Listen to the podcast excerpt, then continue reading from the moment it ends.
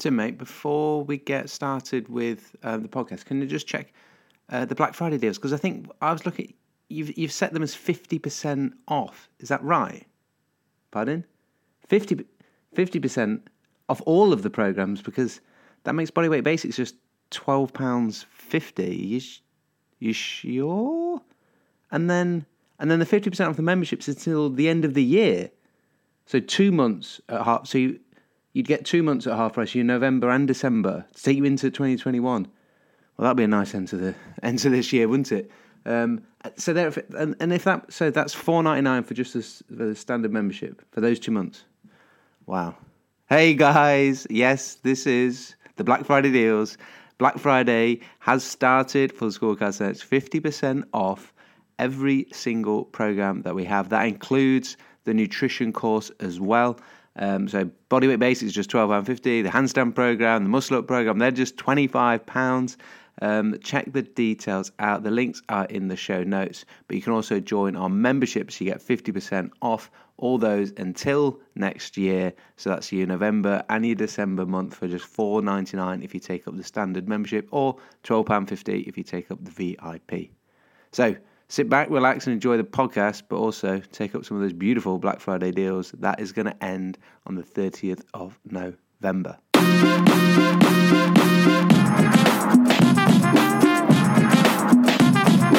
Welcome to the School of Calisthenics podcast with your hosts, Tim and Jacko.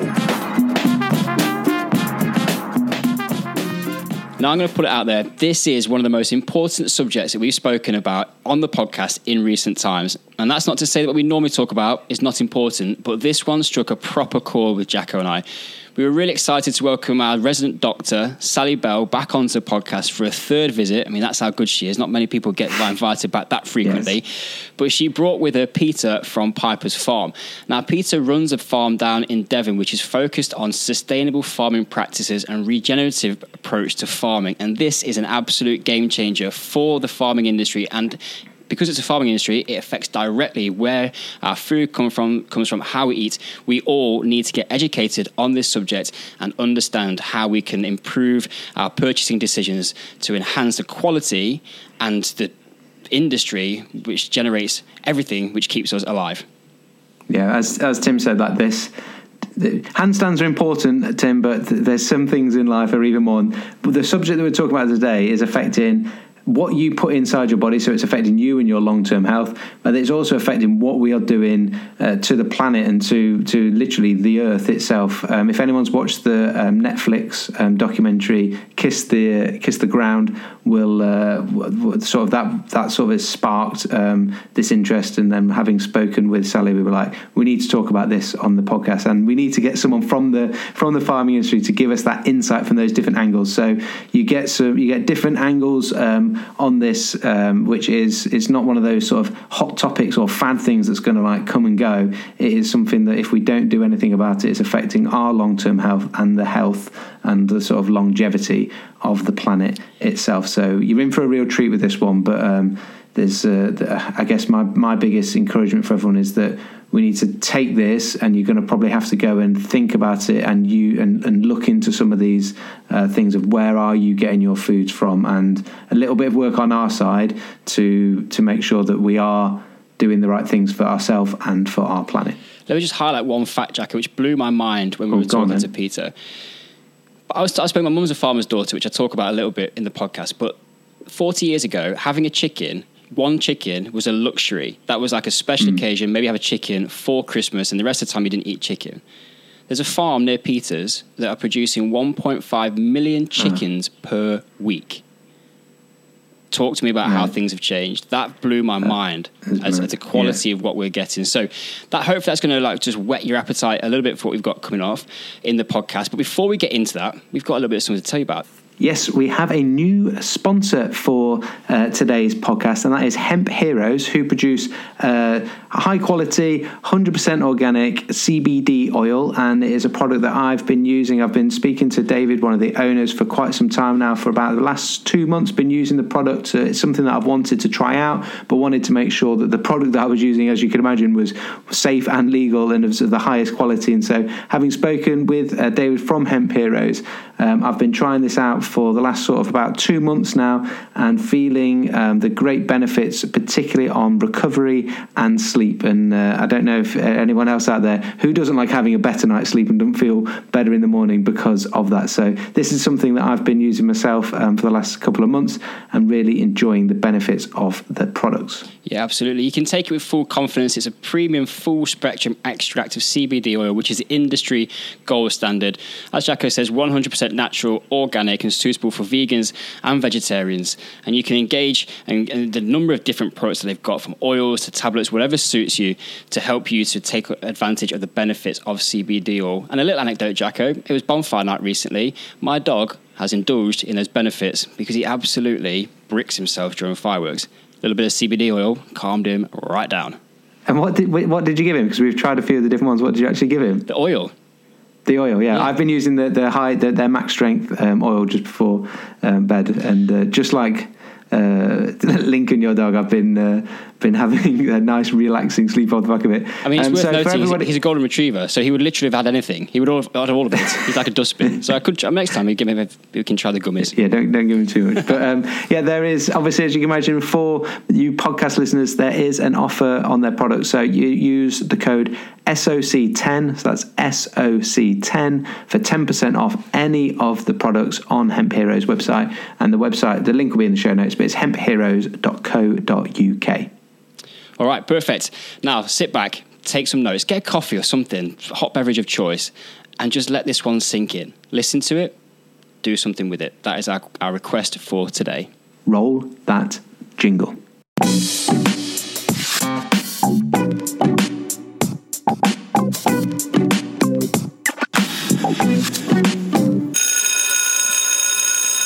So today we have a very special podcast because it's the first time we've had a uh, a quadrant or a uh, quadruple or have you got any other four words, Tim?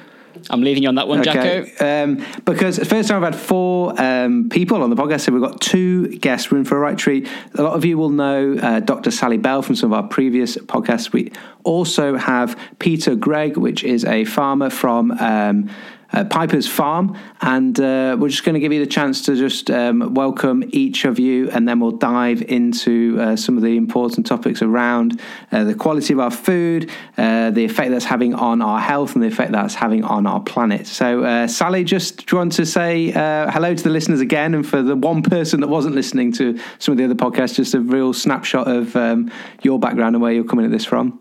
Oh yeah, it's a real joy to be with you today. And actually, this is the merging of two of my worlds. Actually, so my farming food world, and uh, I've had the privilege of spending time with Peter, and then with you guys who I've known over the years. And so it's wonderful to uh, all be together around the table. And um, so I'm Dr. Sally. I'm the founder of Dr. Sally Bell. I'm a medical doctor for the last 21 years.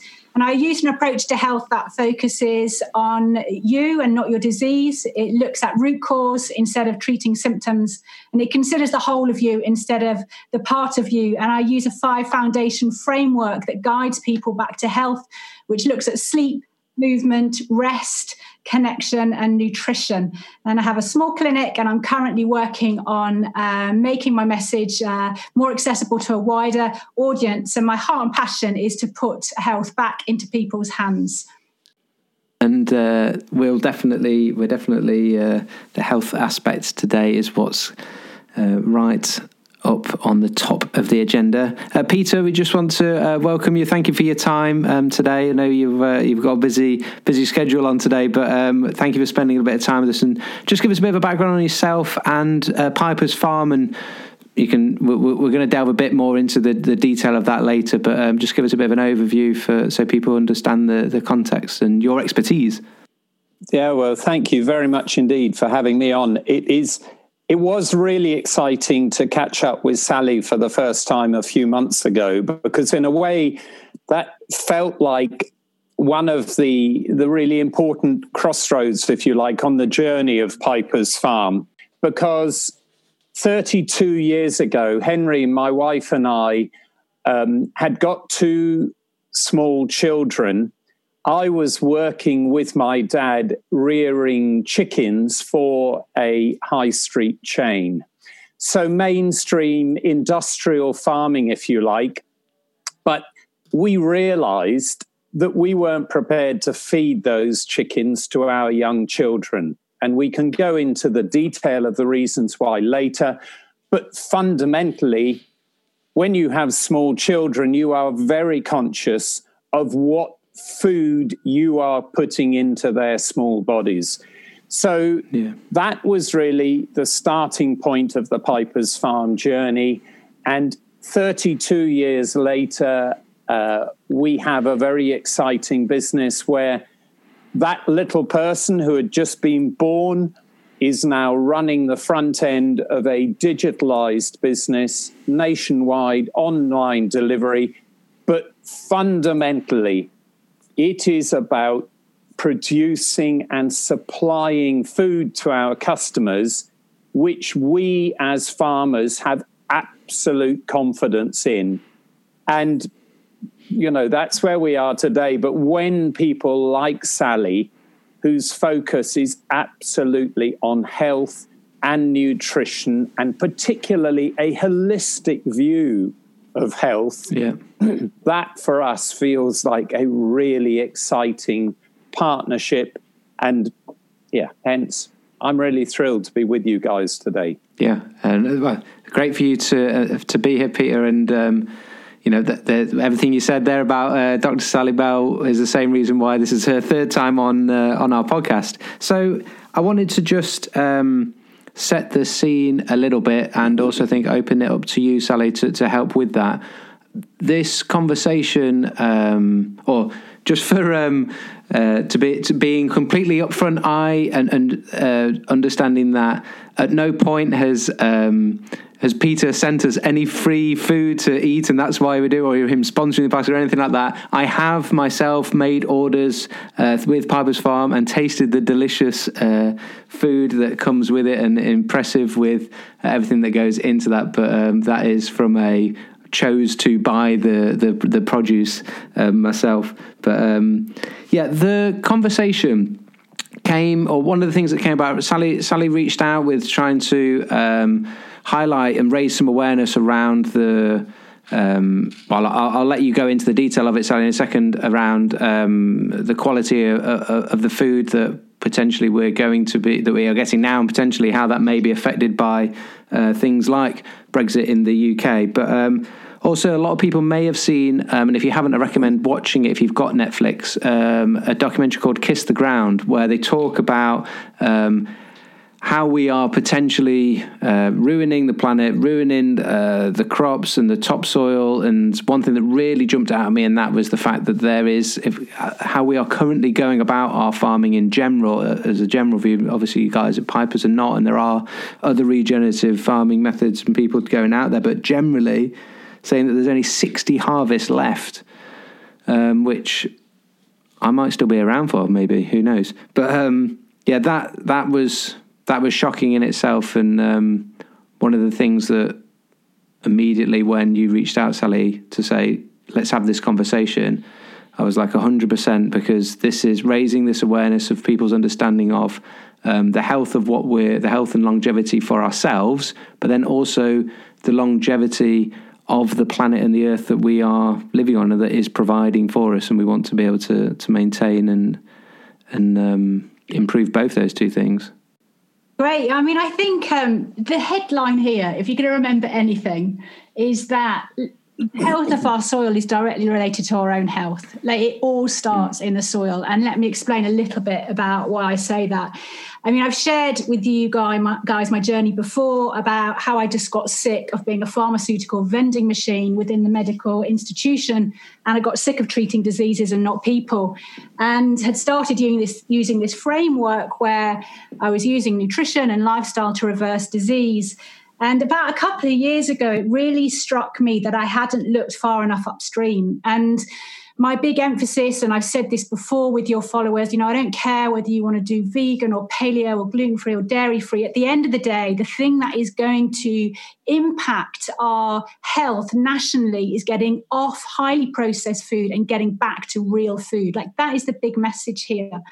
But what I realized is as I was encouraging people to get back to real food and back to cooking and back to the table, like I realized I hadn't looked far enough upstream and I hadn't had no idea just how broken um, the farming system was. I had no idea how we farmed. I had no idea the importance of soil health.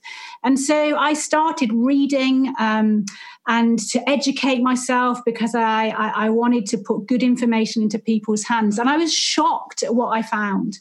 And and as I was reading, I was struck like, gosh, all this stuff that I'm reading is in America and Australia and and Zimbabwe, and I wanted to find out what was going on in, the UK and find out what the British story was, and that's led me to um, go to Peter's farm, and I, and actually I've been to many farms to find out what is going on in this country.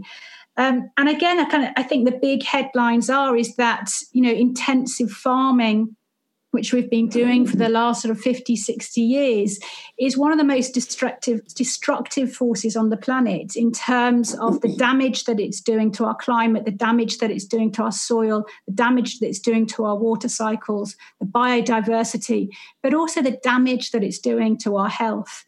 Um, because if nutrition isn't in the soil, it is not in our plants, it's not in our meat, and it's not in us. But more than that, the chemicals and the agrochemicals that we're using um, to grow our crops, to grow our vegetables, um, in how we raise our cattle and our chickens, you know, that eventually ends up in the food chain and ends up in us. And there is more and more really irrefutable evidence that these are driving disease and disrupting our hormones and um, creating disease in us.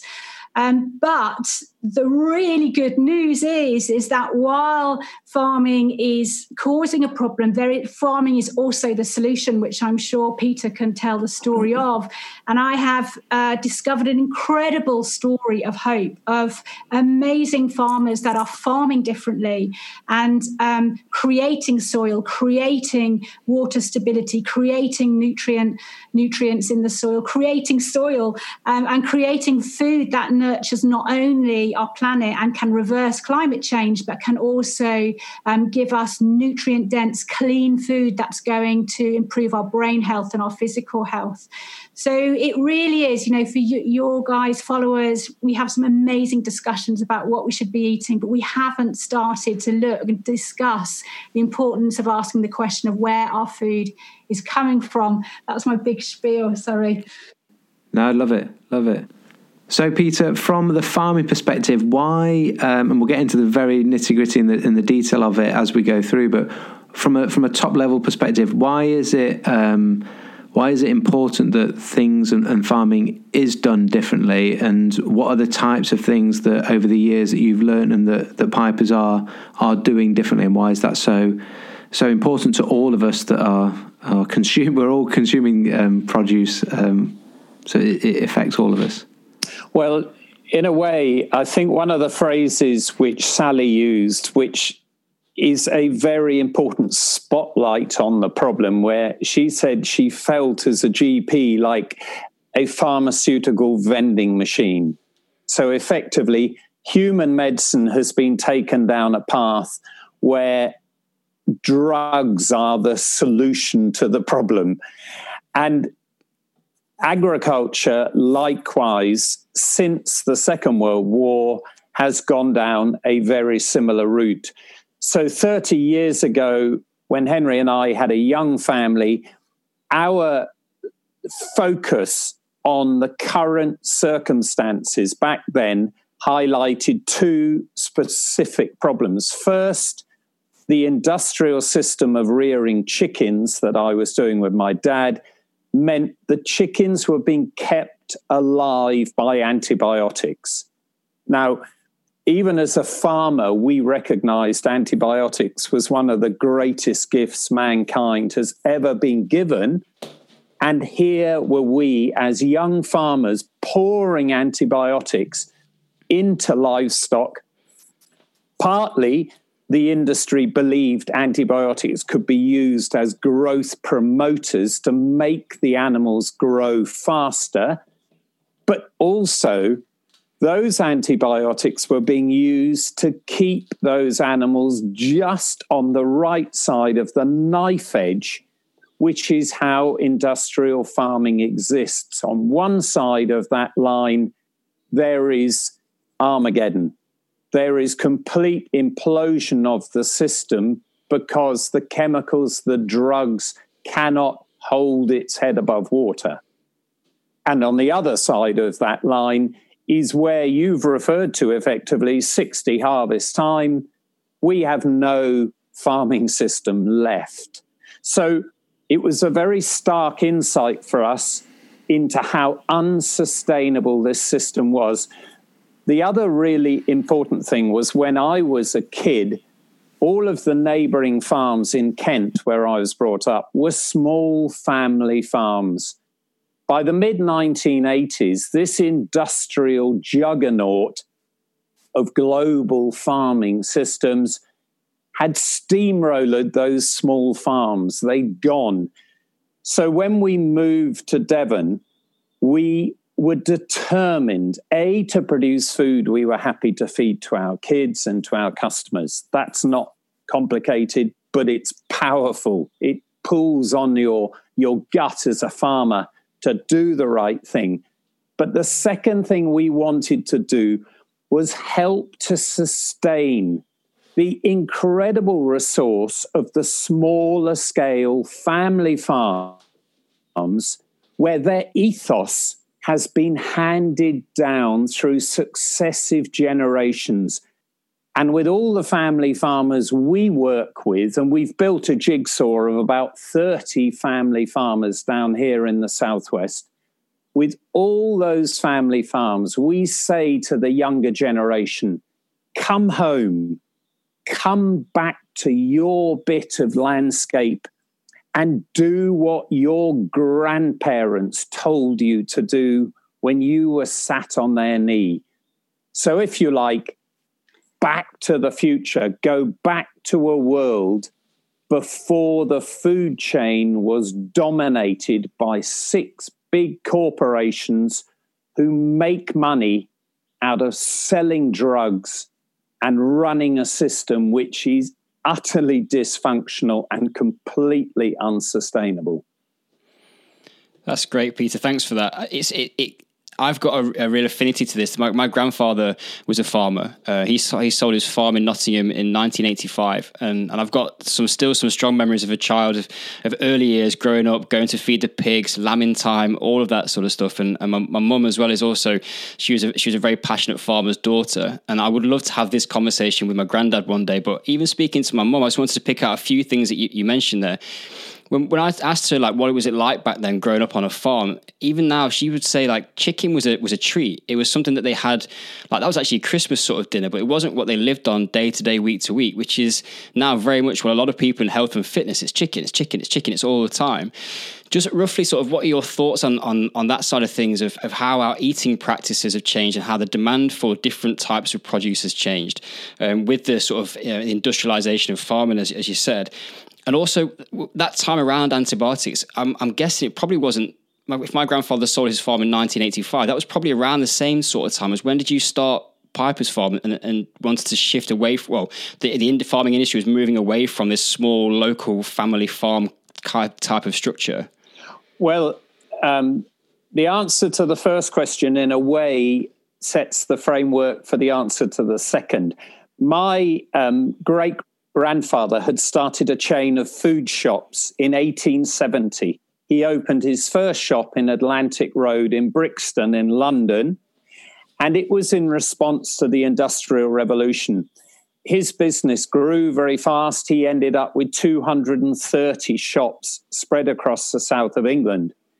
My dad had to join that family business in 1952 because his brother had died and so his father had said, Look, you've got to come in. When he came in, chicken was exactly as you described something people ate very rarely, but it certainly might even have been a Christmas treat.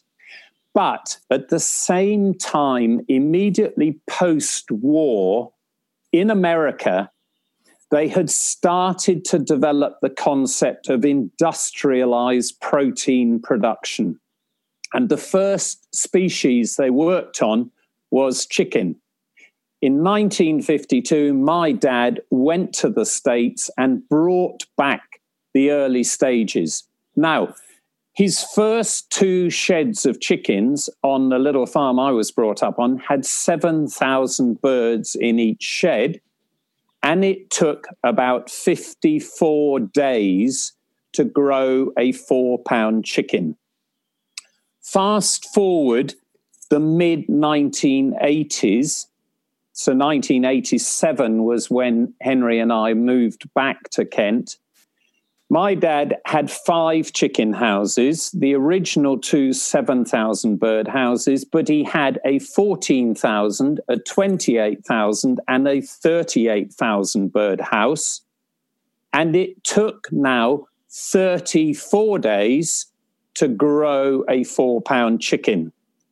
So, two things had happened relentlessly since the early post war years the scientists had made chickens grow faster and the industrialized and the industrialist number crunchers had said we can cut our fixed cost per kilo by putting more and more chickens into a shed. Now, when my dad was alive, I said to him, You know, I'm staggered, Dad. This process seems relentless. And he said, Yes, I cannot understand why nobody is challenging it. When I started it, I did not expect it just to be exponential. And now the exciting thing is that you guys and Sally are having this conversation. And because of the internet, this information is now widely available, and individual customers, for the first time, can start to challenge this industrial juggernaut, which has just gone on. I mean, now it only takes 28 days to grow a chicken, and people wouldn't think of building a chicken house with less than 70,000 chickens in it and up the road, half a mile from where I'm sitting now, is a factory processing a million and a half chickens a week. So the process of industrial protein production has just evolved relentlessly. And chickens, if you like, are one good demonstration of that. And just to sort of refer to the other point that you made about you know your mum wanting or, or, being so closely focused or, or related to your grandparents' farming system, we know there are thousands of farming families who would love to go back to farming in harmony with nature without all of the industrial inputs. And we as a business are saying, right, if we can let consumers know that is how your food should be produced, we will link together these amazing family farms, young blood back onto farms, farming the way it was done 60, 70, 80 years ago. Yeah, I love that. My, that gave me goosebumps yeah. when you said that because I could imagine my mum. My mum would be hundred percent on board with it. Like if uh, she would just, uh, it's almost like they just need the opportunity. So I, am definitely gonna. I, am I'm texted today to say I was having a conversation with a farmer, so she'll definitely ask me later how it went. And I think, um, I think Tim, we just also we just need to make the point that this isn't just about chickens. It's yeah. the same if you how we're rearing our beef and our pigs. Like we aren't feeding them what is their natural diet. If you look at beef, like they thrive and grow more slowly and and um, produce better nutrient dense meat if they're grown slowly and on pasture for life. Um, but we are feeding them with soy and grain. And we know the story about soy that we're cutting down the Amazon rainforest to grow it quick enough um, as well as all of the chemicals that are going and antibiotics that are being used into growing these animals. Like, um, you know, it, it's it's across the board, and you know, I you, you, go out around the countryside now, and you rarely see a cow in the field. You certainly don't often see pigs out, and mm. and that's because they're all being pushed into these intensive farming units where it's indoors, and um, they're being not fed their natural diet, all in this drive to grow it quicker and get it to us um, quicker. And Sally, and I think Sally, one other thing yeah. on because obviously that's all meat based, but still the the effect that the the sort of mass farming is having on the topsoil, as they talked about in that um, in the Kiss the Ground documentary, that it's going to affect the nutrients that are in my carrots or my potato, my beloved potatoes or whatever it is else that's growing in the ground, right? Surely that is it's having an effect on everything that's being grown. So there's the yeah there's the meat story and the concern with the way that they're doing um, intensive farming with meat is having an impact on uh, the environment, the way we're growing it. But if you raise animals properly and the way nature intends, it can have a positive impact or a neutral impact on the carbon cycle. And then it's the same story with grain, and it's the same story with our market gardening. I've been round to um, a few places now looking at the grain story, and it's that same thing where, in order to produce an intense amount of grain, um, the chemical companies that own most of the grain worldwide have created species genetically that grow quickly. So, if you look at the wheat story, historically we would have had lots of different varieties of wheat, um, and um, and now we have the dwarf wheat, and the dwarf wheat has very shallow roots, and because of that, the water doesn't get into the soil. And these types of grains are, are created to be very dependent on fertilizers. So you've got all of the um, energy used to produce those fertilizers.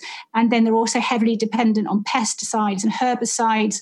We now know that glyphosate, you know, the Roundup, they actually use to spray 10 days before that they harvest the crop in order to help it to dry properly.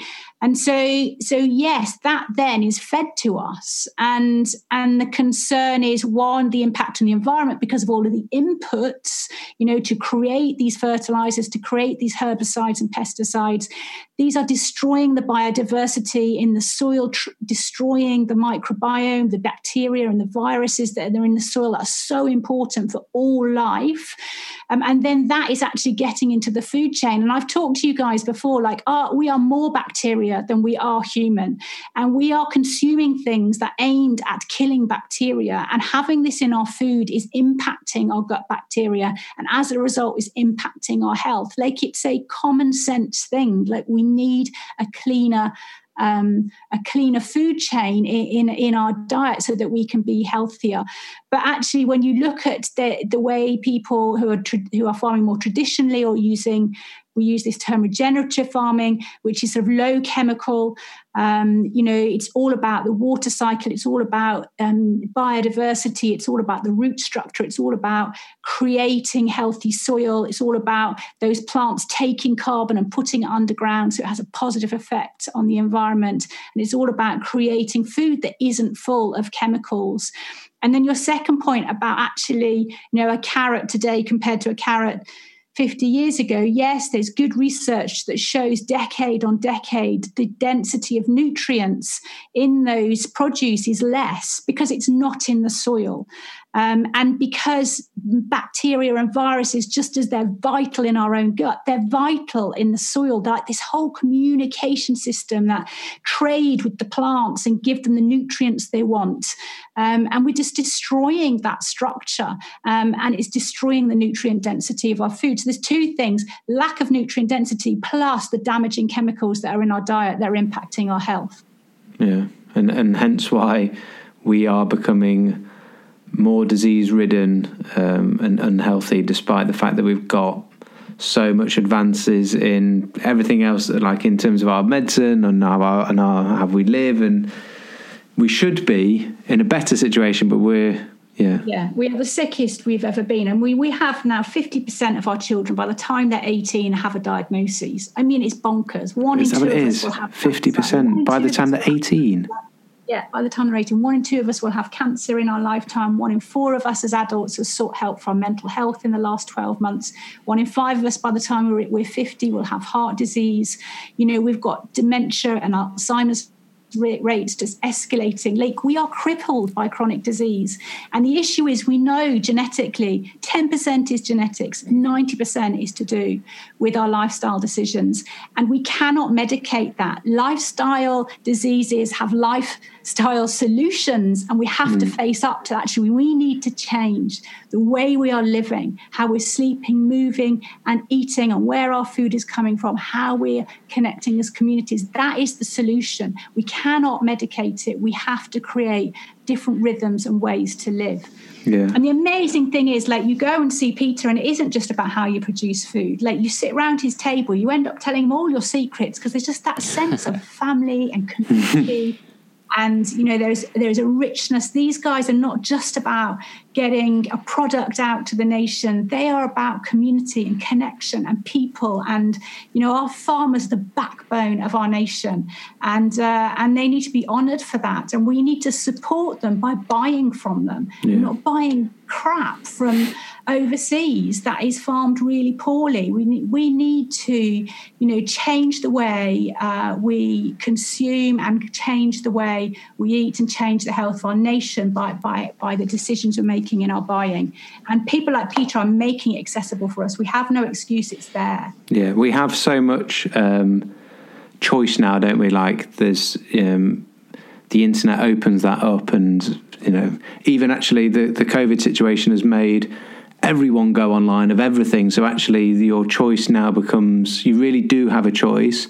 I think that we're also getting so much more educated, and we're so much more aware through, again, through the internet that allows. Um, people probably that wouldn't normally get heard easily get heard plus you've got all sorts of documentaries and stuff covering things um, which just heighten that awareness and get people to yeah to, to, to question things and make up their own decisions uh, uh, that so far we've just gave like such great i've got so many i had so many questions before the podcast and then i've got even more now so i'm trying to make sure i keep to some sort of order but that gives us so much context as to why this is so important. And the thing that's jumping out at me is going, rather than the conversation, we've got like things are going to a different, a more depth and more detail. So rather than it being a case of like, I need to get my five a day in, we're going, well, you know, as you just said, that example of the carrot, it was like, well, the carrot was one of your five a day, but actually, where I buy it from is going to potentially impact. Like, my my question isn't what aisle in the supermarket you're going to. Are you spending all your time on the crisp aisle, or are you going in the fruit and veg?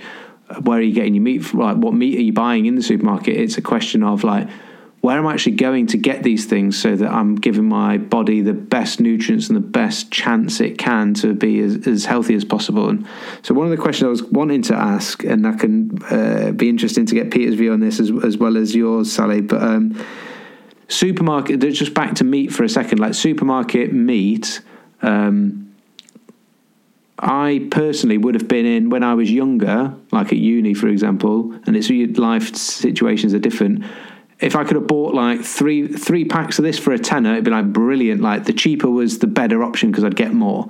Whereas now, I asked the question, and me and Tim were talking about this before we went live, of um, rather than if something's really cheap, now it's a case of asking like, well, why is that so cheap? I don't want to buy the cheapest chicken or the cheapest beef because I'm questioning the quality of that. Um, so supermarket meat on a, I'm interested on a, is it all the same or can we trust Marks and Spencers or can we trust wait if it's got a Waitrose, if it's from Waitrose, does that mean it and it's more expensive? Does that actually mean it's any better quality or is all the mass produced supermarket stuff exactly the same? And pro- I don't know if I'm supposed to mention actual chains or not, but I did. So there we go. I I'm very happy to sort of give a perspective on that. Um, you know, really now is a time of incredible disruption. There needs to be a serious rethink because the industrialized systems of food production are completely dysfunctional. They, you know, they are unsustainable. So I think the and our customers over the 30 years, we've learnt one thing. They don't necessarily have a lot of money, but they've stopped to think how do they get value? And we would always say the answer probably is eat less meat than you've been used to eating.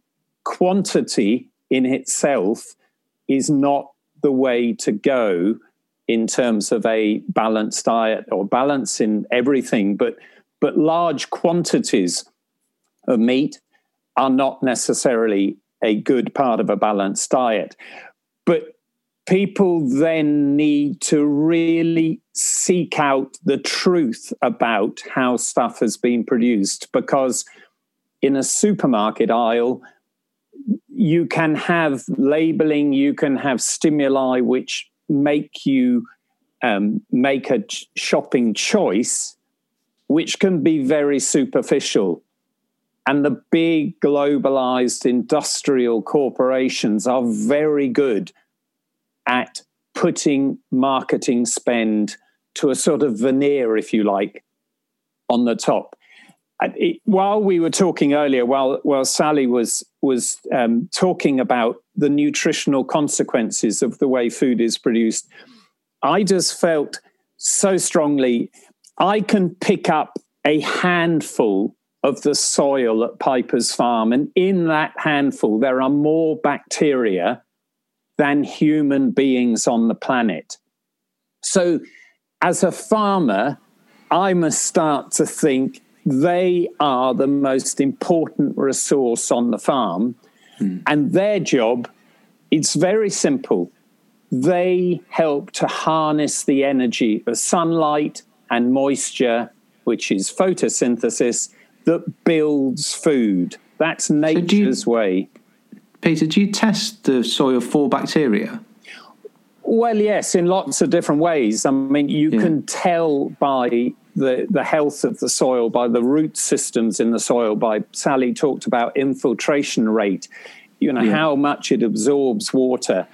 So these billions of bacteria and mycorrhizal fungi, they they demonstrate how active they are by the look of the soil and how healthy okay. the roots are.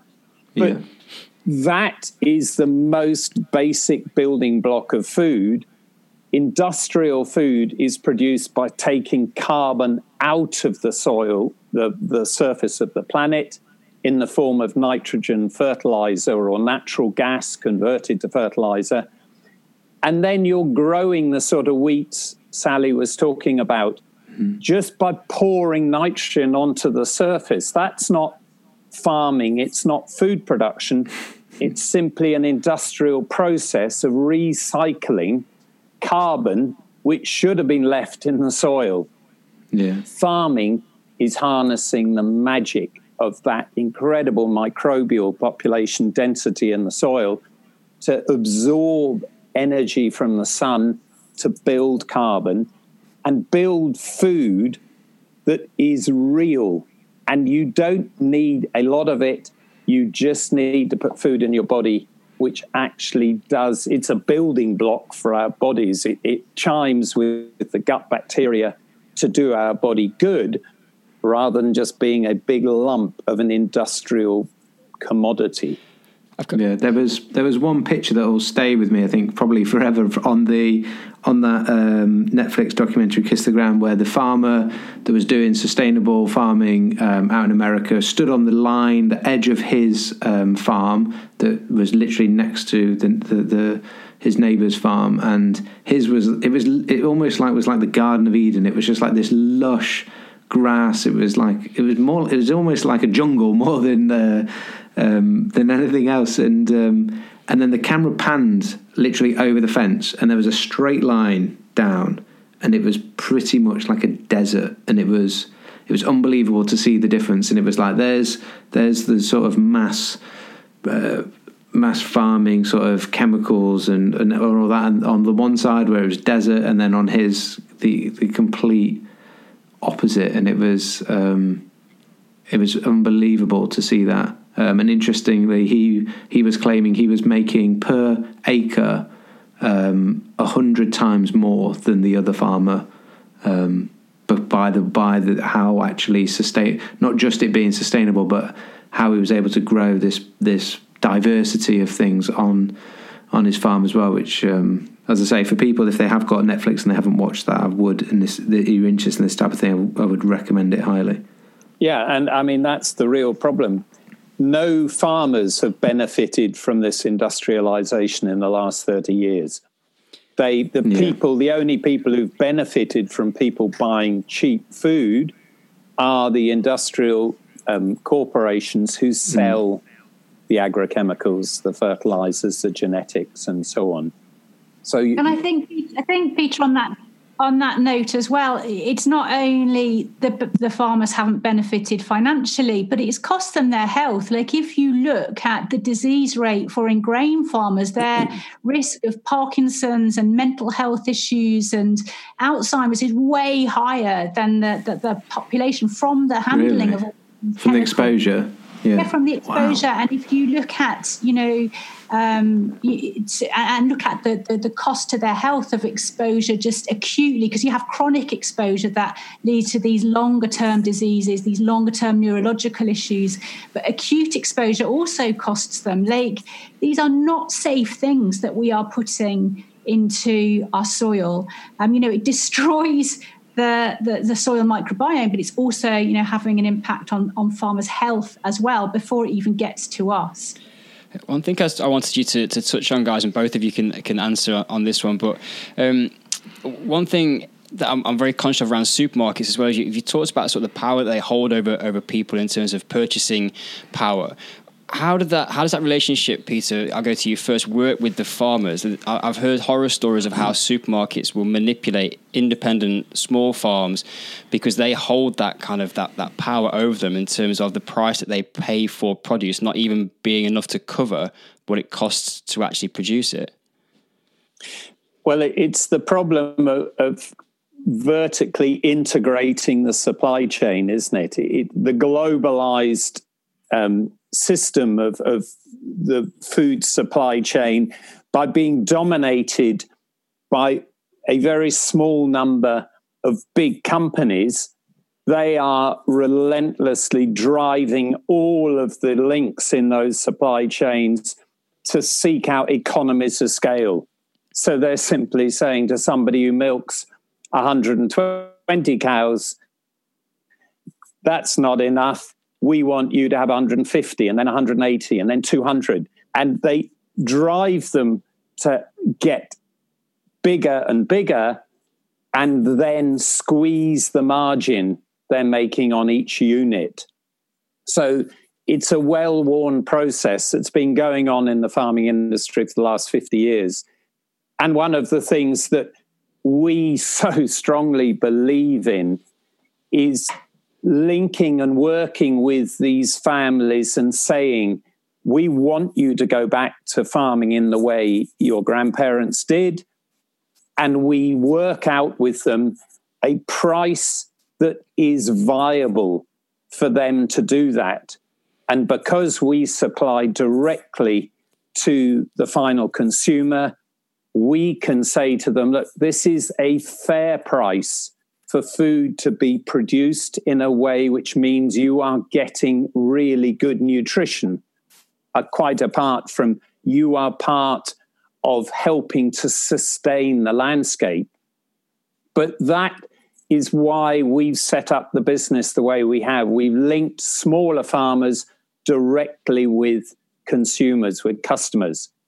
But of course, the main high street chains are part of this industrialized corporate structure which relentlessly drives down the price, seeking to supply cheaper and cheaper food. But small farmers are literally wiped out in the process. Sally, if you got anything on that one, I think, uh, yeah, I think, uh, I think also as a cute consumer, it is it's really challenging. Like I'm, you know, busy mum of three, my own business, and working for the NHS, and and you know, sometimes your heart is you want to make good decisions, and you find yourself in the supermarket, and it is. I think labels are really confusing, and I and I um uh, and I, and it's just that thing again where we can't just tweak what we're doing in life. We need to step back. And I think the wonder of COVID 19 is it has slowed a lot of us down to rethink how we do life. And I agree with Peter, like it's actually getting to know the farmer. It's actually, you know, going to these farm shops and asking them, or, you know, going online and, you know, asking them how they produce their food. But even then, that's that's you know it's quite intimidating as a consumer like what do what do i ask like you know but I was, I, I was going to. Oh, sorry, Tally. Can I? I was going to. I was one of my questions. I was going to ask you. Like, what are the things we should be asking? Because, yeah.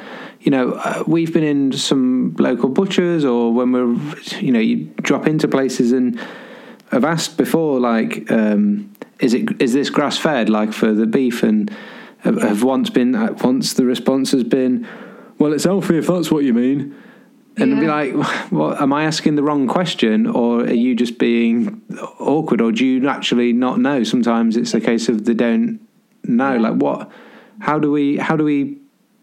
You know. Oh, I mean, that is just a fantastic question. I would love to hear Peter's response because I had a very similar experience where I started out this journey and I went into my butcher into the farm shop and I went, um, "Oh, can you just tell me what you feed your animals?" Oh, they're in the farm. They're on the in the in the field, love, aren't they? And then they all winked at each other and laughed at me. And then I thought, "Well, I'm never going to ask again." because some I people did. listening won't. They'll be like, "I ain't got time to research all of all of this." Like, um. I yeah. go to whatever shop and, and I just buy whatever. I'm trying yeah. my best, but I like. Yeah because because organic can mean you know it can mean that there's there's no chemicals or limited amount of chemicals used in growing it but it doesn't mean that the animal is fed its natural diet it doesn't mean it's fed um, it doesn't mean it's reared outdoors it doesn't mean you know well, it doesn't mean a whole host of things and then grass fed doesn't actually mean that the cattle is is raised 100% on grass it just means the majority of it its food is grass and I've no idea what red tractor means. And and so Peter, what's your reflections? I mean, basic, just buy from Peter, but anyway, can't say that. So, so it's two terms, yeah. Uh, what organic. Are reflections around labels, yeah. and what are the questions we should be asking when we we meet our farmer or venture into a farm shop? Well, for us, it was relatively simple because when we took a step back in 1987 and thought, what does Piper's Farm stand for? Top of the list was we wanted to produce food that when people stuck it in their mouth, they thought, wow, I'm enjoying it. Because fundamentally, food should give people pleasure. So I taught myself to butcher with a frying pan beside me. So Henri and I did all the different farming systems, different breeds of cattle and sheep and pigs, and then grew them at different stages, speeds, and then hung them for different lengths of time, and decided what made a difference to the pleasure somebody got from eating it. So there's a passion there about Piper's Farm that has absolutely underpinned everything we've done. And that's what really customers need to do. They need to find these farmers who've got that passion who genuinely are farming in harmony with their landscape, but they're doing it because they believe in producing food that ultimately is exactly what most customers, right minded customers, would want to put into their bodies. But it takes more research than just being palmed off by the butcher who says, oh, well, they're stuck out in the field, love you know, ask the questions. It, it, the local suppliers are brilliant. Online is obviously helping people access local when they don't have people immediately around them. But if it is a local butcher you go into, you want to really ask searching questions. Tell me, what breed was it? What age was it? What's it eaten? Where was it killed? I want to know this food has been produced with a passion because that is the stuff I want to stick into my body. And yes, it takes a bit more time, but ultimately, what is what things in life are worth spending time on? And value for money means that it is worth spending that bit of time, quite apart from what it does to your body. That apparently cheap food is definitely not good value for money. And what might appear slightly more expensive when you go into everything that has gone into producing, you know, people are welcome to come to our farm anytime and they can go into the the website and really dig deep into the detail. All of that information is what contributes the value for money. So it's it's worth making the effort. Yeah, I think that's a really mm. important point that I wanted to to discuss. And it, it, sort of coming towards the end of the, of the, of the podcast, but I think supermarkets and large processed food production has, has massively, uh, well, it's got to take a large responsibility for some of the health problems that, that Sally's mentioned, but also for people's perception of value. So people are, are so used to paying lower prices or comparatively low prices, maybe for for certain things in a supermarket. So it strikes me that there's almost like a bit of a journey that people need to go on in their minds, or at least consider the, the three things, and and get away from seeing and comparing what the cost of food actually is from somewhere such as your farm, Peter, or some other producers that you might go, you might choose to buy from these small independent um, farmers, and, and, don't compare that to what you can get in the in the in the aisles of a supermarket because, you, as you say, you're factoring so much of that in, but you've also got you've got you've got to be thinking about price, quality of the of the produce, but then also the sustainability issue. There's sort of three areas there which we should be thinking about when, when buying. And people, in my mind, and it's something that, that we've been on a journey similar to Jacko mentioned before of trying to buy cheap and then starting to become a bit more aware of it, and then actually being happy to pay more for higher quality um, produce. But there's a, there's a shift that people need to go on uh, on on that journey. I think to, to actually accepting that, that, that you're getting so much more for your money, and that's why it's more expensive. Hmm. Mm, and there's some just amazing stuff going on. I mean, I think my journey around the country has just filled me with hope like hope for our planet, hope for our health, and and and and I think you know there's a lot more initiatives in terms of route to market through the internet where um, you know these smaller producers are either getting together or directly selling. And and you know we're a generation where so I was just looking at some of the hashtags I follow on my phone regenerative farming agriculture regenerative farming movement know your farmer. I've got all of these like on my phone and constantly you know they're popping up and mm. you can you can find out. It's not massively inconvenient. And once you've changed you know your buying practice it's it's easy. You just reorder mm. every week. It's it's not difficult. And and um, it's just making that first step. And so one of my things you know if people follow me on social media is i've written about all these places that i visited where to get your grain where to get your market vegetables different regenerative farming different pasture fed. And and you'll you'll you'll hear about their names and their families and you know how they love farming. And so you know i'm hoping that i can help some of your followers you know just just connect with what's going on in the UK is really exciting to be part of it. And um, and there's just some amazing, amazing stuff going on um, in our country. So yeah, just get some of those hashtags and see what's going on. It's fabulous. Yeah, yeah and I, I think just just very briefly to say one of the things that we've been totally convinced of in our 30 year journey is we can't produce food in this way and then expect people to jump through lots of hoops to get it. So, convenience has been absolutely critical to us mm. all the way through. So, the result is people literally order off their phone from us you know in the morning and say i want it next day or, or whenever it's delivered to them but it comes packed in individual portions so it's all frozen. They throw it in the freezer. But come home from work or come home from sport or whatever, want something really nutritious quickly, take a portion out, drop it in cool water, 10 minutes it's thawed.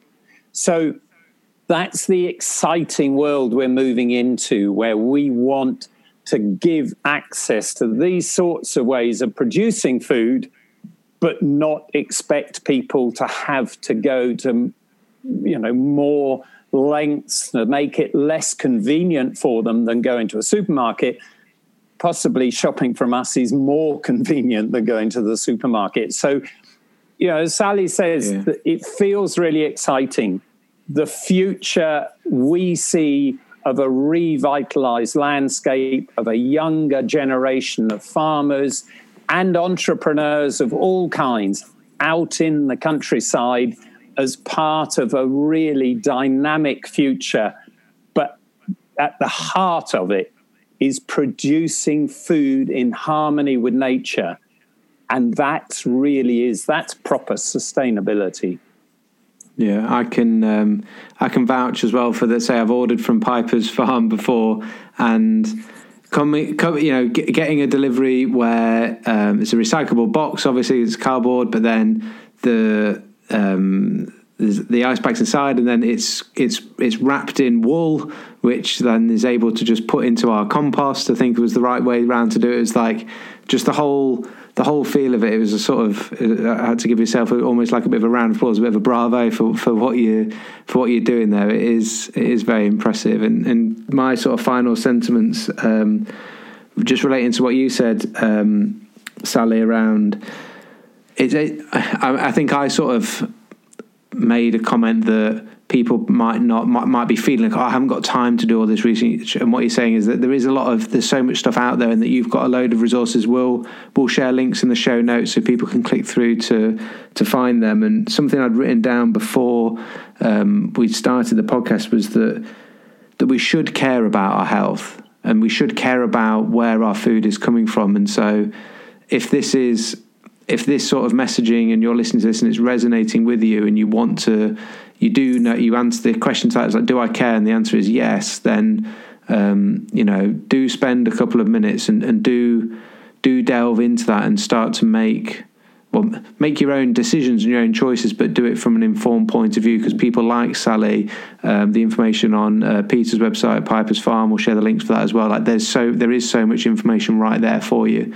Um, I did want to just finish with my final question of, a real take home messages for people, just touching back on that, like what should we be looking for, or because some of those questions that. Um, that uh, that Pete said we should ask. Like, you know, if I go into my if I go into my butcher and ask him where was you where was this killed, and he tells me, I won't know if that's the right answer or not. And so it was a bit more of a those classic things of um, that we perhaps. Little, I'm I'm personally a little bit more aware of that. Like Sally, you touched on a little bit of like that organic question, um, grass fed. Like, are we supposed? Are those things we're looking out for And with um, with the with the chickens and our eggs, like free range. That'll be a sort of a, a common one that people be aware of. But I have I've heard I don't know if it's real or not that. Uh, to be classified as free range, they just have to have a door open for an hour a day or something like that, and they might actually go outside. Like, is there any is there any take home messages for people so that they can when they're in next time they're in a in a shop or in a you know a local place or anything that they can things to look out for um, in terms of labeling or just stuff to help them make a better decision? Well, I would say, I mean, read labels carefully because there can be some very deceptive um, headlines on a label which seem to be contradicted if you read the small print. But, you know, go as far as you can in terms of sourcing off somebody you know. So if the best you can do is discover it has actually been produced by a British farmer, that's good because at least right. you have a chance of saying, okay, I want to find out how that system operates because it's in this country. Ultimately, if you can connect with somebody as part of a sort of local supply chain, as it were, if it is a butcher and you say, I want to know who reared that, and he'll say, you know, tell him I want the phone number. I want to go to that farm. I really want to find out. Don't stop asking the questions because if you don't get the answers, we as farmers are simply not doing a good enough job. But because of the internet, you can get information, but you've just got to dig deep and don't stop. And if yeah. ever anybody has a really technical farming question, just get in touch with me direct. I would happily give you a lifetime's farming experience to give you honest, truthful answers Great. I've just got one one final thing, and then we'll wrap it up. We, one thing I wrote down that was probably another conversation. that could go on for half an hour. So I'm going to ask you to, to give us a bit of a, a, very very quick overview, Peter, on this one. But the recent agricultural bill um, that that was has been discussed, I saw it flying around on social media a little bit. Is it something that people need to be sort of worried about? Well, obviously, but um, actively sort of engaged in. Is there anything people can do about that to have a positive impact, or is it just we're going to have to? Do we need to become more um, just confident and proactive about buying from specific sources so we can effectively rule out any potential lower quality produce making its way into our the food that we eat I, I think you can engage with your MP and, and read up on the ag bill.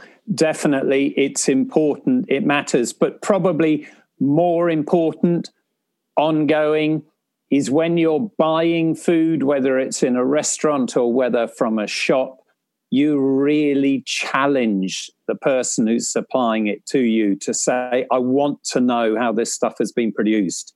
I want to understand the biology, the harmony of the way this food has been produced with nature because that I know is going to put the best possible health benefits into my body. Great. Sally, final thoughts from you? Uh, yeah, I think it really matters that we maintain our British standards around um, our food. And this whole bill is all about reducing those standards and, uh, and kind of um, yeah, accepting lower stand, lower food standards, lower farming standards. So it is really important. Um, and um, so I think the solution is, as Peter's just said, it, it is about buying British. It is about knowing your farmer. It is about asking questions and caring. Um, uh, if you are interested in terms of signing things, um, if you look on your Instagram and you look up Farms to Feed Us, um, they're just a great little organisation that are talking about this at the moment, and they've got um, they've got something you can sign to support um, that petition, and and also they've got like um, what you need to ask your MP around it. So that's just a useful resource if that's if you want to be proactive in that way. Um, but yeah, I think that's. I haven't got anything else to add. Well, thank you, thank you both so so much for your, for your time today and, and delving into this is probably in terms of our in terms of our, our health as individuals and in terms of the, the health and longevity of our sort of planet is one of the most important things that we've probably talked about on the podcast. And so thank you so much for both of you. Um, would, where can you know where can people find you? I'll, I'll go to you first, Sally. Um, so they can find me on social media as Dr. Sally Bell, all the usual platforms, and on my website, drsallybell.com. I've got loads of blogs, loads of resources um, that people can have for free. Um, and if they sign up for my newsletter, I'm constantly drip feeding, you know, all these ideas of how to recover our health, um, and they'll have some online teaching and webinars that people can buy um, in January 2021. Great, and we'll put some. You know, you mentioned a couple of specific um, blog posts. I think that we'll, we'll put the links directly to those as well as as well as the website. Um, and then Peter, you, you said you know you were open to people getting in contact with you directly. Where's the best place to to to make to ask some of those questions if they want to get in contact with you directly, and where can they uh, where can they buy some of the beautiful food that you have on offer? Well, pipersfarm.com is the online platform, and then um, I'm just Peter at pipersfarm.com is my direct email. So, yeah, I think the, the online platform has a lot of information. We try very hard to sort of take you into the day to day life of our farming world. Um, but eh, like I say, don't hesitate to make direct contact if there are specific questions you want to get answered. Great. And you, there, uh, Pipers Farm, got a beautiful Instagram account as well. Um, which I believe is, is just at Piper's Farm. So we'll put the links to to both uh, Sally and Piper's Farm and Peter um, all in the show notes. You can click straight through from there to uh, your desired destination. We just encourage you to uh, yeah take a bit of a deep dive into into this, and if it's resonated with you, and hopefully you do, and it, and you do care, and you do want to make um, make some changes and um, think differently about potentially where or how you currently shop and, and eat, and uh, you can do that in a in a in a positive way moving forward. So I think we better just yeah let's sign off there because it's been such a, a, a, great conversation. I've got so much to take away and think about. So I hope you've enjoyed it. But we'll leave it there for this week, and then until next time. Class dismissed. So thank you so much again for listening. We don't take it lightly that you uh, give up probably an hour of your time to listen to these podcasts. So we really do appreciate that. We hope you got a lot of value out of it, guys. And we would, if you did, we would love you to do a couple of things for us. One of them is tell other people and share it if you thought that we were adding some value. And also, if you want to pop over to iTunes or wherever you're listening to this and give us a five star review. We like five stars. Four stars not as good. Keep it five are the best. Five of your best stars, please. and if you would like to find out more about the School of Calisthenics and see the best of everything that we have got, head over to our virtual classroom. You can access it from the website at schoolofcalisthenics.com, and that is where we have got literally, possibly, the best calisthenics resource available anywhere in the world. Definitely the best one we've done. And on that note, until next week, class dismissed.